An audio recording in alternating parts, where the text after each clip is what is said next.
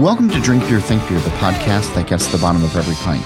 I'm John Holl, and it's a trip to the ocean state and a conversation with Morgan Snyder, the head brewer and co founder of Buttonwoods Brewery. From world class small batch lagers to an expansion to the wonder of Saison, we cover it all and more. But first, please go visit allaboutbeer.com. There you can find original articles, reviews, news, insights, and podcasts. Listen to shows like Brewer to Brewer and the All About Beer podcast simply by searching All About Beer wherever you listen to shows. Don't forget, you can follow All About Beer on Instagram, Threads, and X and Facebook at All About Beer. And you can keep up with all of the great smoked beer news out there, as well as new releases, by checking out This Week in Rauch Beer. Search the group by name on Facebook or follow at TW Rauch Beer on X Threads and Instagram. Glassware and apparel is available too on allaboutbeer.com slash merch. This show and all of the work we do, it's supported by you. Please go visit patreon.com slash allaboutbeer. A few bucks goes a long way to help keep the content fresh and to fund writers, photographers, creators, and editors. And if you'd like to learn more about advertising on this show or any of our shows, please email info at allaboutbeer.com. A few weeks back, I found myself in Rhode Island, specifically Providence. It's become a great beer city over the last few years, building upon the legacy of early entrance into the state's craft scene. Buttonwoods is just south of the city, and it had been put on my radar earlier thanks to a really excellent mild that I drank last year and a recommendation to visit in person by some Jersey guys that I know. The outside of the brewery in Cranston is not great. It's a torn up parking lot against a building that looks like it's barely being held together. Inside, however, is another story. The brewery tap room is a lovely, welcoming space. It's like being in a well thought out loft living room. The beers are outstandingly good. Lagers, saisons, small beers are all expertly crafted with great thought and turned out on a three and a half barrel system. Morgan Snyder is the brewer and co founder and happened to be in the tasting room that afternoon. Over several rounds of Pilsners and bottles of Saison, he shared the story of the brewery and told us that it would soon be leaving its original location in favor of one in Providence. Snyder cut his teeth in beer distribution and then moved on to be an assistant brewer at the Bronx Brewery. Buttonwoods opened up in 2016, and they've been brewing exceptional beers and gaining a local following ever since. This show was recorded a few days after that in person visit. Here's our conversation. Morgan, thanks for being on the show. I, since visiting I guess now just a couple weeks back, um, I've had your brewery on my mind since, and there, there's very clearly Jersey bias that exists in my mind where I don't often think of Rhode Island, and when I do, it's you know quickly dismissive, uh, even though that's really not fair to your great small state. Um, and it's especially true with the beer. And hanging out at your brewery was you know one of the better beer experiences that I've had in in in, in quite some time. Um, you know, state notwithstanding, but pretty much everywhere else I went in Rhode Island as well. Like there's there's a really cool beer culture, local beer culture that exists, and I'm wondering from your vantage point at Buttonwoods of what the state is like these days, and you know why jerks like me should not be uh, so quickly dismissive. Well, it's it's funny. I mean, you know, you mentioned not thinking about Rhode Island, but to be fair, I think it, uh, most of the country doesn't think about Rhode Island. Half the time, they think we're just Long Island. Um, so, or a Boston suburb, is, yeah, yeah. It, to be overlooked is the natural chip on a Rhode Island shoulder.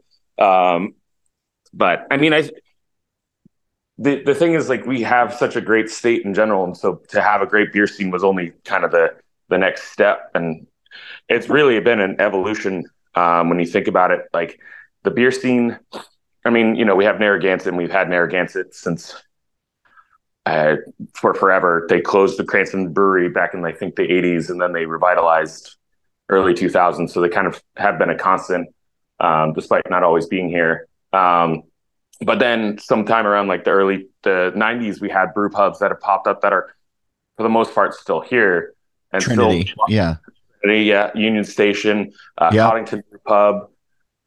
Like those guys were very much on the early stages. So kind of, you, you ask anyone who's been to college here, they've they've all they've all drank at Trinity Brew House. Yeah. Um, so it's just kind of ingrained in the overall culture of, of drinking here. But really, in the last like ten years, you know, with uh, with Proclamation, Tilted Barn, uh, and in Long Live and, and other breweries really popping up, we kind of had a this like low key, really great beer scene that some of Massachusetts noticed, and uh, Connecticut sometimes is like, oh, there's good beer here. Um, but I feel, especially recently, with like all the, the, you know, Rhode Island actually in and of itself is having a housing boom. Uh, a lot of people are, are moving here because of, of mobility uh, by working from home. So we're seeing a lot of out of staters who are suddenly realizing, hey, there's really good beer here in, in Rhode Island. Um, so it's it's kind of the story of Rhode Island. We're we're a sleeper state. We've got beautiful beaches, beautiful everything. And when people finally realize it, it kind of blows up and uh, in the in the best possible way. So, um, yeah. Is there is it, among those breweries that you mentioned? Is there a connective tissue that binds Rhode Island brewers together? Um, strangely, no. Um, I mean, you know, for a small state, we're all we're all very separated in an interesting way. Um, it's more of that kind of serendipitous moment of like these all the three breweries I mentioned kind of all opened up within about three years of each other. Um, I mean, even we were uh, year four in that that group, um, but it was just kind of that the the nation, you know, whole country was seeing a pop up of breweries that were doing really great stuff, and they we kind of followed suit. Um, but really, it was all everyone was doing these ideas separate from each other, and um, kind of was that perfect storm of everyone opening up and doing really great things that open up the doors for people to to really get excited about the craft beer scene here. Allowed for people like myself to open up. Uh, Smug in Pawtucket, um, you know, Moniker, who's I think two years, three years old now. Yeah, time's not real anymore. Um, or, Origin Beer Project. Um, you know, we we have such for a small state, we've got 36 breweries, and most of them are pretty freaking good. So yeah, no, I've just I I as I said, you know, when when we were together in person, and just you know, and I'll say it again right now, of just I overall the quality of beer for the majority of places that I've visited has been and the aesthetics of places and the thoughtfulness behind the the business itself um, really sort of stands out as opposed to you know maybe some other states where it's just sort of this cookie cutter or yeah we're going to open and we're going to have some hazies and you know people show up and that kind of thing. And it's i don't know it, it it, does seem that there's a lot of intention behind the beer and the breweries. And I guess w- w- with that in mind, when you envisioned Buttonwoods before it opened, is it what you thought it would be, like as it is today? Uh, yes and no. Um, if I'm being honest, like I, so I have such a fondness for uh, uh saisons. Um, that's kind of the beer style that like really kind of was my aha moment of understanding beer in general and, and why it was so much more unique than some other spirits and, and alcohols.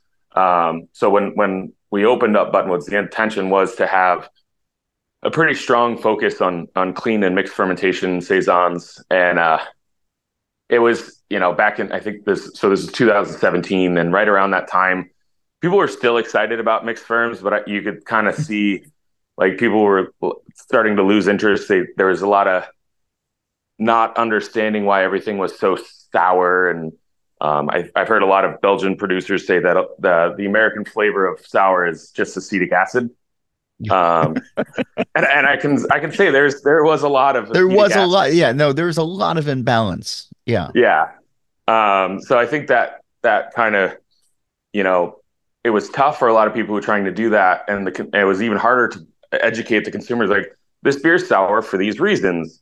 Um, and then around that same time, you started seeing the the heavily fruited uh, Ber- Berliner Weisses or whatever they're calling them these days. Um, that kind of really took the wind out of the sails for that. So we really shifted in that moment. And um, it's kind of, we'd always had a Pilsner available. And it was seeing that the Saisons that I loved and put a lot of care and attention to were not getting the, the same kind of love and attention that I wanted. I was like, well, you know, we make a decent Pilsner. What if we just kind of leaned into that? Cause that's, that's what I drink on the daily anyways. Yeah. Um, you know, keeping moving one passion to another passion and kind of driving the ship forward. So, um, yeah, about 2018, we shifted our focus more towards lagers. I mean, we still do um, our main drivers hazy IPAs because the New England it's New England IPA is just called an IPA around here. You, you can't operate without one. Right. Um, so you know that was the main driver. It's got people in the door, and then they would shift to our pilsner um, or whatever lager we had available on tap. Like right now, we have our Shores beer. Uh, we have a malt liquor. We have a, I'll, I'll frankly say it, a Miller High Life clone. Yeah. Um, which is, I've been drinking a lot of that. Um, and that's with a local restaurant as well. Yes. Yes. That's Life a, yeah. yeah. It's a local bar called Royal Bobcat. Um, they're great. Love them. And, uh, they, they kind of very much an industry bar. And, and so it only made sense to kind of make an industry beer like Miller High Life. Yeah. Um, so it's a corn lager, basically 18 IBUs, super, just infinitely crushable. But yeah, so we kind of shifted and focused and put our attention into that, and that's kind of that was our differentiator. You know, you mentioned um, how everyone in Rhode Island has is very intentional, and, and there's a uniqueness to each of us, and it's I think it's a lot of that proximity. Um, you know, we're all so close to each other, and you need to. Rhode Islanders don't really want to travel more than 15 minutes, so you have to give the the consumer a justification for traveling that extra minute from their house. So you know, we kind of with with the IPA, we also pushed uh, lagers. So it's like, well, you go to any of these breweries in Providence at the time, and you get these wonderful, beautiful double IPAs, IPAs, hoppy goodness. But if you come to us, you can get hoppy goodness and a pilsner. So I was just trying to get people to come outside of outside of Providence and What- and up past the towers. Uh, there are two Rhode Island references that maybe five people will get. Right. I was just gonna let it. I was gonna let that pitch sail by without uh, uh, acknowledging it. But I'm, I'm wondering though, like, is, is a Miller High Life clone or an homage? Is that is that enough to actually get people walking through the door? Because it seems counterintuitive to, I don't know, like the old school idea of craft, right? Like when you think about, you know, Trinity and, you know, some of those other early brew pubs where they were going so far away from what was mainstream. Well, I, I wouldn't say that the the homage to Miller High Life is really kind of the thing that gets people in the door. But what it what it does is it allows our draft list to look um, more interesting because I, you know hazy IPAs, whether you you you like them or not, are still such a strong driver in the market around here um, that it's you, you have to have them on the menu, and a lot of people um, will fill the board up and have almost all hazy IPAs with a few other options.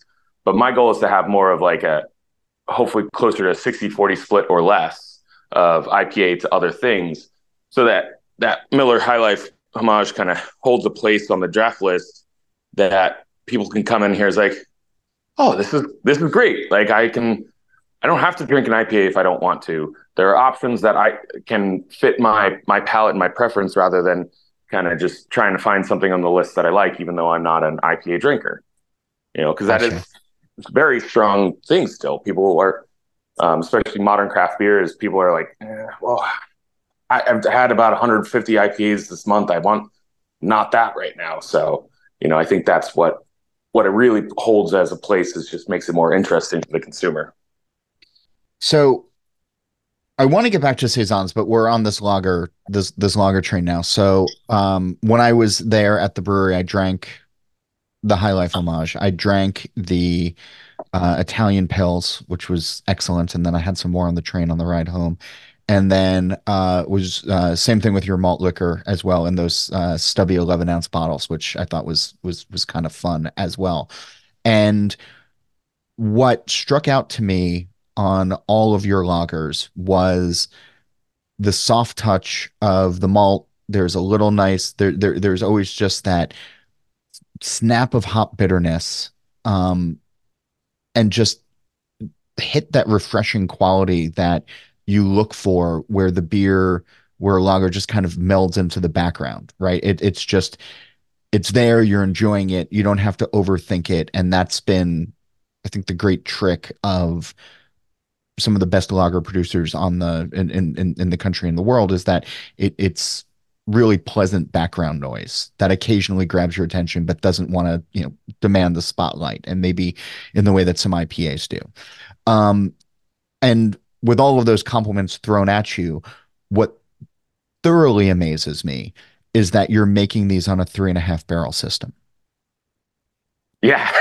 How? you, you, you didn't even you didn't even actually see the three and a half. System. No, no, I didn't. I didn't walk in the back because I was I was too busy enjoying the beers. Like I I didn't necessarily need to know how the sausage was made then. Yeah. But now I'm asking. Yeah, and and it's um I I have to bring it up because it's it's I will it's just something that lives rent free in my brain is that we have this single wall electric system, so it's not very well insulated. Um. So yeah, I mean it's just it's it's been a real um, you know we kind of opened on a very lean budget. Um, just the goal was to get open and then hopefully uh, get to an expansion phase and and build out a new uh, add a new brew house. Um, and we were we were very much on that trajectory right around year three. But as everyone knows, year three was uh, 2020, and that kind of yeah. curbed some momentum there. So um, but yeah, so this single wall system, the, the mash tun itself uh, had a temperature swing of five degrees. So it's covered in orange fireproof spray insulation. so it just it just looks like a blob um, just sitting there, and it's it solved their temperature swing problem. But uh, yeah, it's it's a real it's I call it our Fisher Price because um, it, it just feels like a, it, it, just feels like a kid system. Um, especially so, I before I opened the brewery, I was run I was working at a twenty barrel brew house. Uh, what is it? Uh, I think it's DME, the Canadian uh, manufacturer. Yep. I'm blanking on the name. Yeah, um, that's so, one of the know, Canadian would, manufacturers. Yeah, yeah, yeah. That's DME feels right. Um, but yeah, so they they kind of we had this huge three vessel like beautiful system, and then I opened my own brewery, and it's like uh, this is great system to make beer, but it is so far underdeveloped comparative to this 20 barrel system. Um, so it was, it was, it was a fun first year figuring out the kinks and there's, there's still plenty. Um, but thankfully we're, uh, we put down the money. We have a 10 barrel brew house.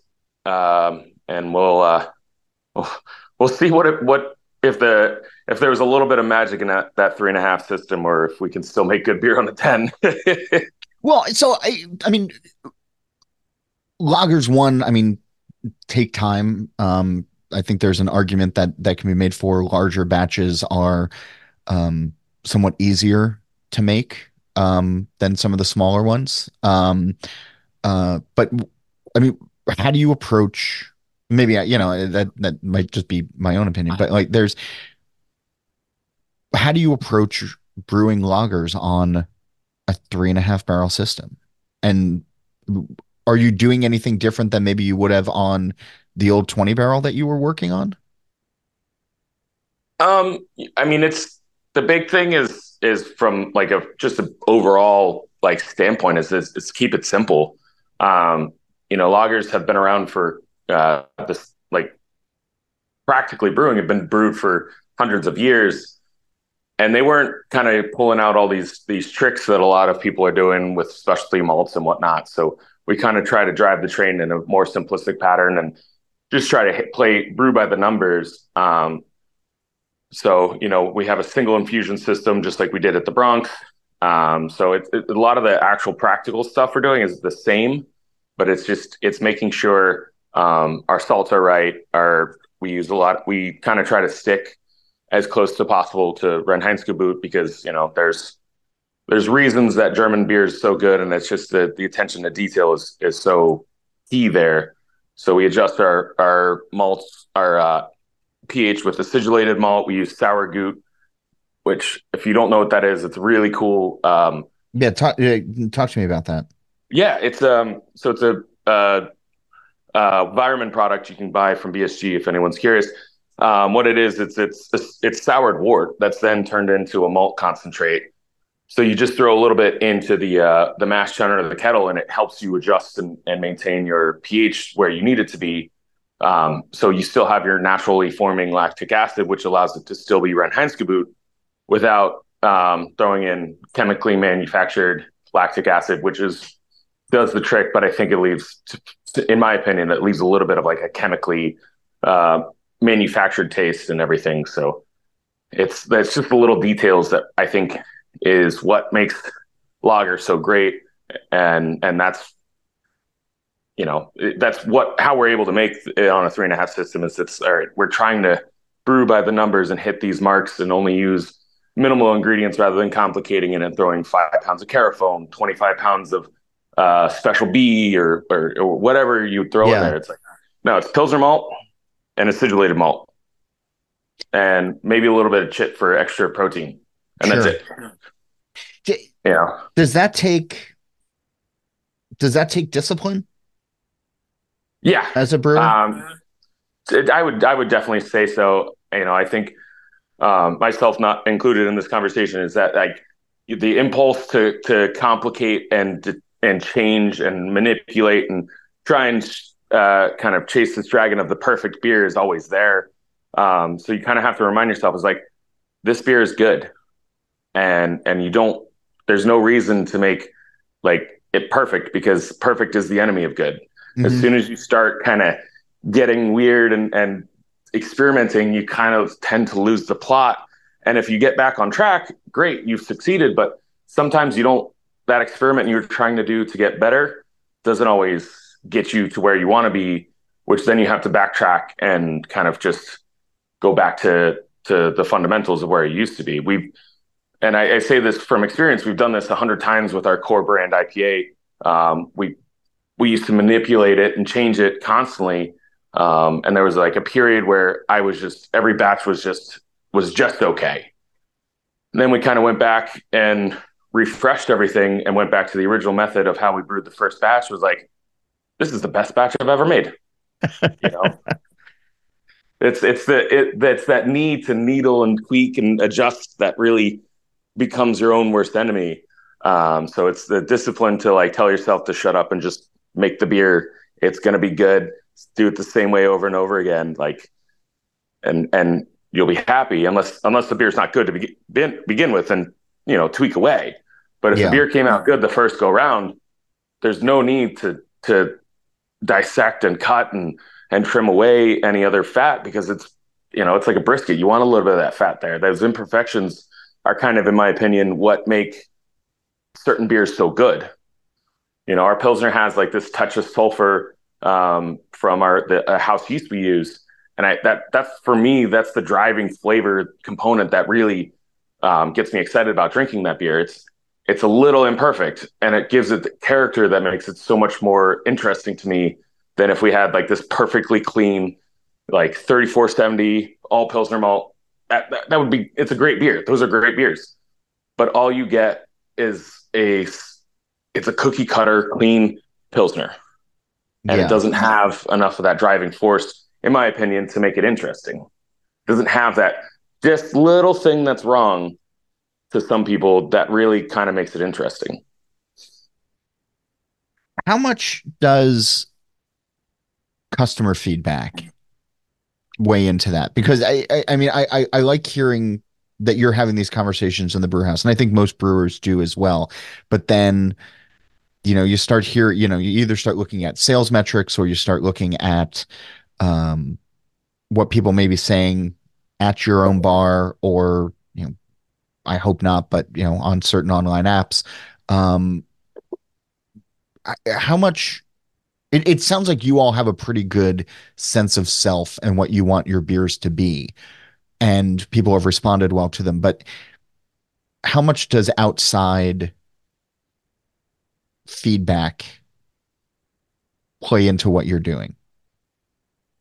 Um, it, it used to. I'll, I'll say it, it, used to to hit home a little bit more so than it does now. Um, you know, I, I think hearing hearing criticism in any capacity is always a little hard to like digest. Um, and I think with with years of experience of getting different inputs back, it's it's processing and, and deciding, okay, well this is this is constructive criticism, and this is just you know some jerk on the internet who found a keyboard. Yeah. Um, so you know it's it's trying to find who's right and who's wrong, and and you know a lot of it's just ignoring it and and making sure that you're doing well. Like you can look at the internet and be like, okay, well there are five people in a row that said this batch of, of object permanence is awful. Well, all right, well let's let's double check that it, it is not actually awful, and these guys are just at a, a beer share, just having too many, and and you know, sure. maybe not tasting great, or maybe it is a bad can. Who knows? But you know, you got to make sure the batch itself is still good. So you you kind of ha- for me, it's just digesting the information, but then kind of still, you know, taking feedback and, and figuring out how how to move forward in a direction that makes sense um because like the market's always changing and we, the big thing is we're trying to figure out how to how to stay re- relevant almost all the time um without reinventing the wheel every other week um so we kind of try to always like i said at the beginning is like we we chose to do lean into lagers because it was a niche that there were not a lot of people doing in our area um well now everyone's doing lagers and IPAs. And so it's like, okay, so how do we keep evolving to maintain that interest of people looking at our tap list and be like, well, you don't look like the brewery down the street or in the county over. Um, so that's you know that's kind of what led us into we we recently uh, entered into the English beer style category, but specifically only focusing on nitrogenated English styles. Um, so we have like a, a best bitter right now um, and so it's it's kind of it's it's listening to everyone and figuring out how, where the trend is going, and then trying to get a step ahead of them. And that's like its own juggling act in and of itself because you're gonna make you're gonna make mistakes along that way of what makes sense, what works, and and the best you can do is just focus on making good beer, and hopefully it'll just people will follow. I like that. It's uh again, that sort of takes the restraint and some of the patience as well, I imagine. Um, how the relevance game, I think, is is coming up more and more these days. I mean, with with more breweries than ever before in the U.S. and you know everybody sort of scrounging for the same consumer dollars as as craft hasn't necessarily grown in its uh, overall overall audience. Is there I don't know where where do you see the path forward for the brewery and the beers that you that you want to make versus what people are looking for? Well, I think there's a, a balance between the two of making what you want. You know, I, I think especially there was a moment in time where people were always saying, "Oh, I, I only make the beers I want to drink," um, and I can say there's some truth to a lot of people who said that, but I, you look at their tap list, it's like, right, there's again, we go back to the IPAs. I, I don't hate them. I just it's they're everywhere and ubiquitous, so it's it'd be kind of what wash the brewing scene into one category if we make IPAs. Um, but you look at that list, it's like, oh, that guy's only making IPAs. And sure, he might like to brew IPAs, but I guarantee you he wants to drink something else. Yeah. So, you know, trying to go back to that me- mentality and actually executing on it while also being consumer friendly is um, you know i think that's that's where we we kind of try to try to survive and it's and it's listening to other people like you said but um sorry i went on a i feel like i went on a bit of a tangent there but um you know it's it's uh, yeah Okay. Yeah, I, I lost the, the the plot there. well, so I, what what struck me of being at the brewery right was yeah, people come in for for IPA. Um, I think that that is still by and large the driver for most people on a weekend going to a tap room. Um, no matter where you are, unless you're a brewery that only does lagers or only does saisons and something like you know whatever. Um, right. Most people will come in and they're going to look for something hoppy probably something hazy or cloudy. Um, what I was really struck with was the diversity of your list because you know you had the English milds and you had the lagers and you had the saisons and you had the IPA, um, which I didn't uh, I didn't drink, but I'm an outlier. Um, so I guess having diversity on your tap list, aside from the lagers, has that helped you think branch out drinkers' preferences or drinkers' experiences?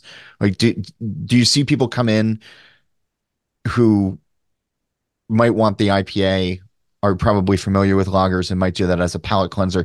Do you see them ordering saison? Do you see them ordering the milds? Do you see them ordering, you know, some of the other stuff that that you're doing that doesn't fall into the two big mainstream buckets?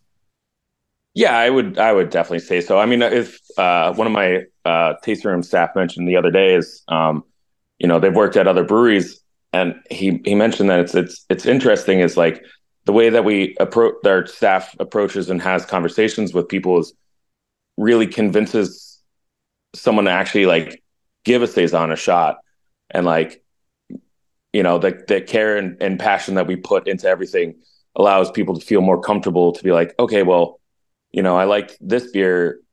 Let's try something different. What would you recommend? So like we'll get them to drink. We have our, our house saison, um, which you know, I it's not a not selling gangbusters, but it's it's moving a lot better than some of the saisons we used to brew. Um, we have our mixed house, our mixed fermentation peach saison, and people are, you know, much more interested in approaching and t- trying it out because it, the sour thing is is very much part of our the common lexicon now. So people are like, "Do you have a sour?" Um, and more often than not, we don't have a kettle sour in that sense. So they're like, "Well, we don't have a sour, but we have this year aged peach saison that is sour."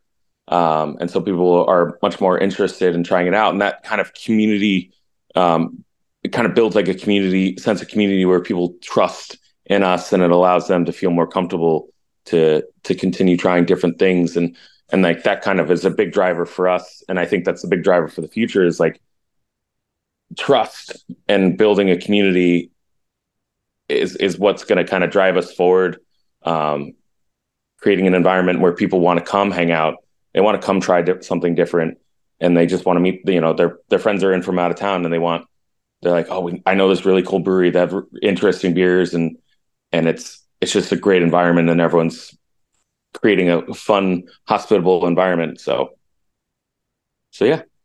The the thing that struck me about your saison program was that you're serving it in what the the three fifty uh, the three seventy five milliliter green glass bottles. Were they three seventy fives or five? Yeah, they're three seventy fives. Yeah. Um, but being served over the bar that way and looking around you know, because we were there for a couple of hours uh, as more people came in and were ordering them, seeing them popped up on tables around the tasting room made me want one even more. Like made me want to order another one um, because it, is such a, a, a fun visual. Um, there's a certain romanticism that comes with pouring from pouring yourself from a bottle into a glass um, in a in a in a cool setting. And I, I was thinking about you know that that old Guinness line of like the best advertisement Guinness has is the person down the bar ordering one and you seeing it being poured. Um, there's something that was very Pavlovian about seeing green glass bottle saisons around the bar. Was that intentional? So the from a an intention standpoint, it was more about the product. Um, you know, I think the uh, I kind of call it the fifth ingredient um because like saison dupont comes in that green glass and the the constant struggle of making anything taste remotely close to saison dupont is it doesn't have that slight edge of light struck. Um so it, it kind of it was intentional to create this recipe and then there what the like you said the pavlovian effect of people seeing is like oh what's in the bottle? I want to try that. That was unintentional. Um, but obviously, seeing the success of it, we've we've leaned more into it, um, and acknowledge that that that is something that drives people's attention, and it's um, you know, it's the I call it the espresso martini effect. One person orders one, and then all of a sudden you're ordering nine. Um, and we do that with a lot of different things. Like we do uh, uh, Bergs and tubes. Um, that's a very much the same thing. Yeah, it's you know nobody nobody Bergs alone is what I say.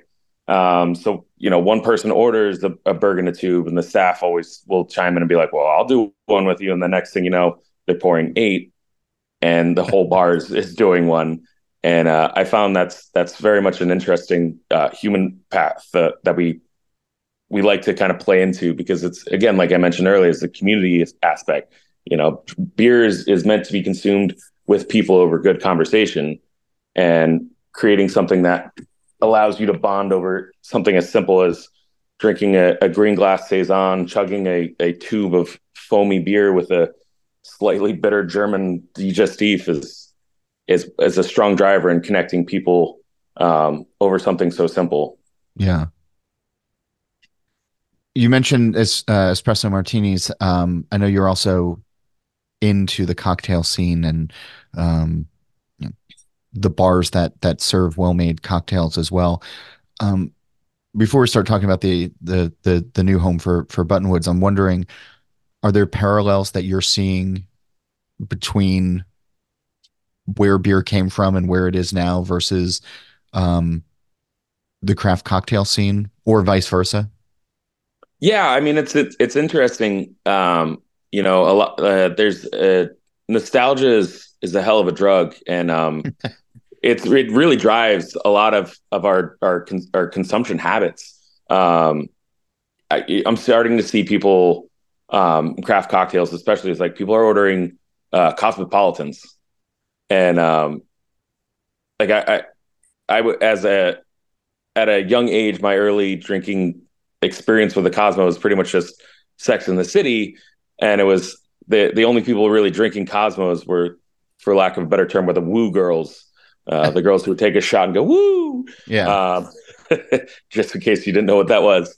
Um, and so you the that you know that nostalgia for those older things is is really driving what people drink um, and how they drink, and that's and some of it's just really going back to the roots and simplifying things. Like you know, it's part of why we made a macro light, uh, light lager like like the Royal Pony Boy, which is the uh, Miller High Life homage. It's, it's it's that comfort blanket. You know what you're getting um, in a world of nine thousand beers, uh, ten thousand breweries. You know, it's hard to to sift through and find you know be comfortable in what you're ordering. So a lot of people tend to be they start they're going back to that. Well, I have a six pack of of this beer in my fridge at all times because I know I like it. Um, and so it's trying to tap into to that that mentality. It's like, well, okay, you you you have your core beer, whether it's whether it's our standard double IPA or single IPA, pilsner, lager, whatever it is. Like we want you to come in and be like, look at the menu, and be like, oh, there's the beer that I like. That's all I'm ordering, and that's fine. You know, it used to be create diversity and and have something so you know Untappd Nation of everyone checking in a new thing every five minutes is is kind of it's waning in my experience, and people just want that nostalgic comfort. I know what I'm getting, and I like this beer, so I'm just going to drink this beer all day. And same with cocktails. It's like they, you get one cocktail, you're having another one, you're getting the same one nine times out of 10. Yeah. Huh. Yeah. And it, it, that could just be us, but yeah, it's just that, that comfort and that familiarity th- seems to be, you know, that the routine, people are looking for routine again. Um, for whatever reason that may be, it's just, they want that, the same thing. They want to know what they're getting. They want the right expectations and they want it to be good so that's kind of what drives what we're what we're looking at and how we're adding new beers and and keeping the draft list interesting while comfortable. Yeah. So speaking of comfortable, uh I really enjoyed sitting in your tap room uh, in the Cranston location. And uh, I really, as I was with Andy Crouch, who uh, really thought that we were going to get murdered walking through your parking lot. And as we were going up the staircase uh, on the loading dock to get into your tap room, I really had no idea what was going to be on the other side of those doors, and was I think probably like most first time visitors pleasantly surprised. Um, you've created a really cool, uh, welcoming atmosphere uh, in a. I'm being generous uh, by saying in, industrial gravel parking lot. Um, but that home is not for for for too much longer, right? No, no, we're we're very close to uh to the transition actually. Um so yeah, we're uh we're moving to Providence as you're uh I feel like building up to her. Yeah. And uh yes. And uh yeah, and it's sorry. And I don't mean to malign your your current home too much, but I mean it no, is a no, it, it is it is a war torn parking lot that looks like it had been shelled pretty heavily um, yeah, you know, during a war.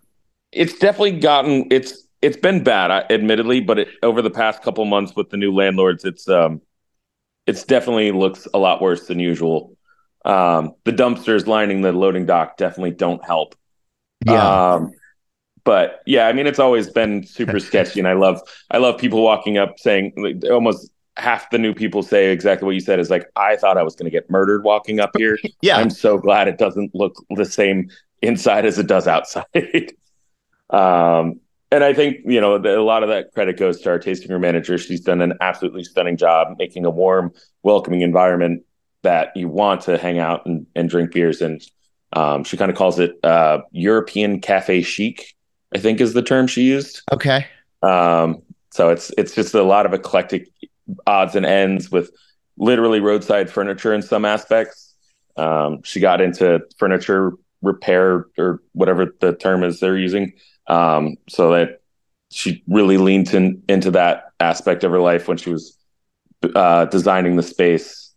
Um, so I'll miss that part, but we're we're moving into a, a much bigger, much bigger space. Um, the tap room alone is going to be bigger than the production and tap room we currently have.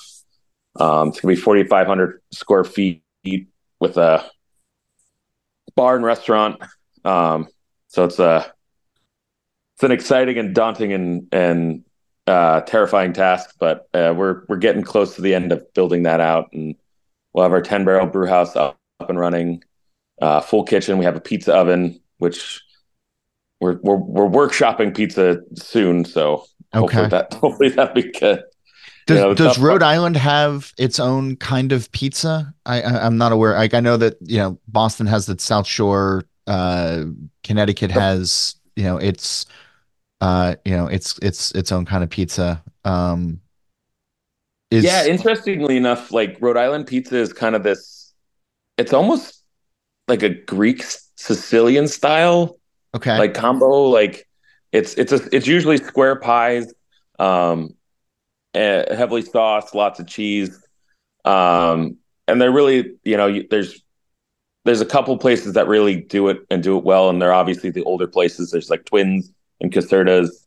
Um, there's a couple other newer places that do it well as well, but I think for the most part, the newer pizza places aren't really pushing that forward. A lot of places, um, you know, we have we have a place we have a lot of Detroit pizza, we have a lot of New New Haven style pizza.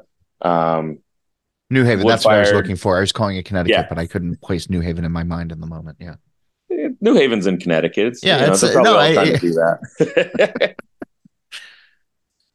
but yeah, it's uh, you know, Rhode Island pizza doesn't quite have the same um, excitement that some other styles of pizza are doing. So we're trying to like, you know, we it's it's a wood fired pizza oven, so we're really going to lean more closer to like the Neapolitan style um, pizzas, but you know that's still being workshopped, and that's a conversation with our our chef and team uh, cooking staff. So I'm not 100 percent uh, sure where where they're heading yet because it all depends on their skill and capacity to make good pizza, which is the daunting task in Rhode Island. There's a lot of pizza places in Rhode Island, um, and admittedly, there's some really good ones and there's some really bad ones, and plenty in between.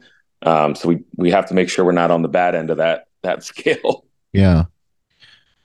So, in moving into a new location, right, there's a chance to I don't know, adjust some of the things that weren't working in the past. Um, there's probably a desire to keep so much of what has been working so far. Um, how are you trying to balance, or how are how are you balancing so far what you want this new space to be in reconciling with the well-established history that you've already, or the reputation and history that you've already created? I mean, it's it's it's tough because like you know i think a lot of our aesthetic is was really built by this the building we're in. Um you know it's it's 100 year old oak timbers everywhere like that. It just the wood alone creates this warm feeling. Um and then we're moving into uh, fully bricked out with steel beams uh everywhere building so you don't get that same warm strangely warm industrial feel. Um, we're moving more towards a cold industrial feel.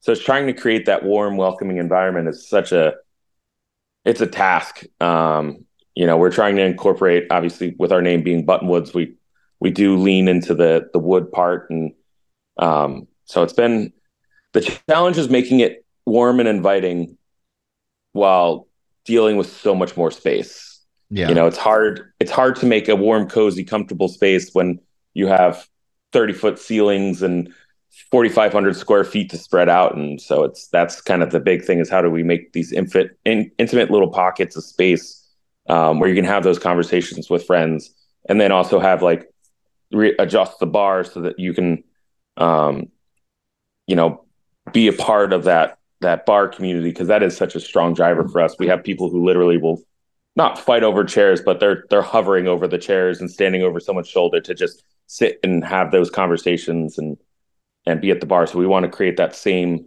bar feel in the new space. Um, so we kind of recess the bar so you have this little pocket for for the regulars who fight over the bar seats, and then you have the rest of the restaurant bar space where it's you can spread out and have your intimate conversations. So it's just creating a home it, it, takes people and it's not the material. So trying to forecast how people are going to interact with the space is really the big challenge. No, I get that. Um, I imagine there's going to be a, a, big run on your place after everybody listens to this. But last day at the current location, hopeful first day at the at the new one. Uh, we don't know yet. Okay. Um, we're we're kind of um, we're waiting on uh, right now. We're sitting and waiting on federal license transfer, which for whatever reason the TTB is taking longer than usual. Um, so I'm that one. That one's the first hurdle that I I didn't expect to kind of get over. Um, but you know the nice part is the space we're moving into is is a former brewery, so we really just need to slap a co- uh, coat of paint on there and refresh the furniture. Um, so the the transition is pretty quick. We took over in January, and assuming we get that federal license in the next week or so, we're hoping end of March.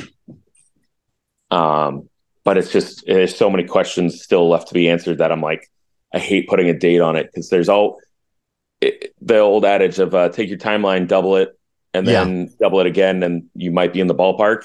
Yeah, uh, I just hear that ringing in my head every time everyone asks me for a date. Um, so I, I'll simply say we should be open by the spring. Um, but I hope sooner. Okay. Well, stay tuned to social media for all of that. Mm-hmm. Um, before I let you go, I wanted to ask you the green door question, and the the premise being on the television show The Good Place, the final season they introduced this concept of a green door where the characters can walk through and be anywhere doing whatever they want to be doing. So, if we had a green door on our plane of existence and this conversation ended and you could walk through it and be at any pub or any brewery anywhere in the world, where would you want to go? Who would you want to be with? And what would you like to be drinking? Oh, I forgot to prepare for this question, but I think I have a great answer. Well, for me, a personally great answer. Um, I, am I'm, I'm very much this the sentimental type, despite my uh my what my girlfriend would call my hard exterior. Um, I would definitely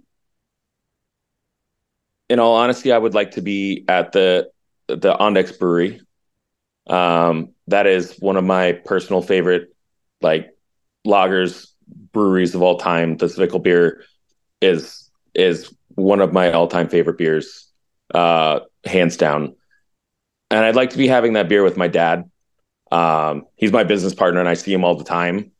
But to kind of have that like moment where we're not having a business conversation and just enjoying each other's company over great beer is like kind of be the most refreshing thing I can honestly think of. Um, because we both work so hard and we have tough conversations and and you know we we fight like cats and dogs over the stupidest shit sometimes, but to have a moment with him again where it's just we're not talking about anything other than just the rest of life going on around us would probably be the greatest thing ever.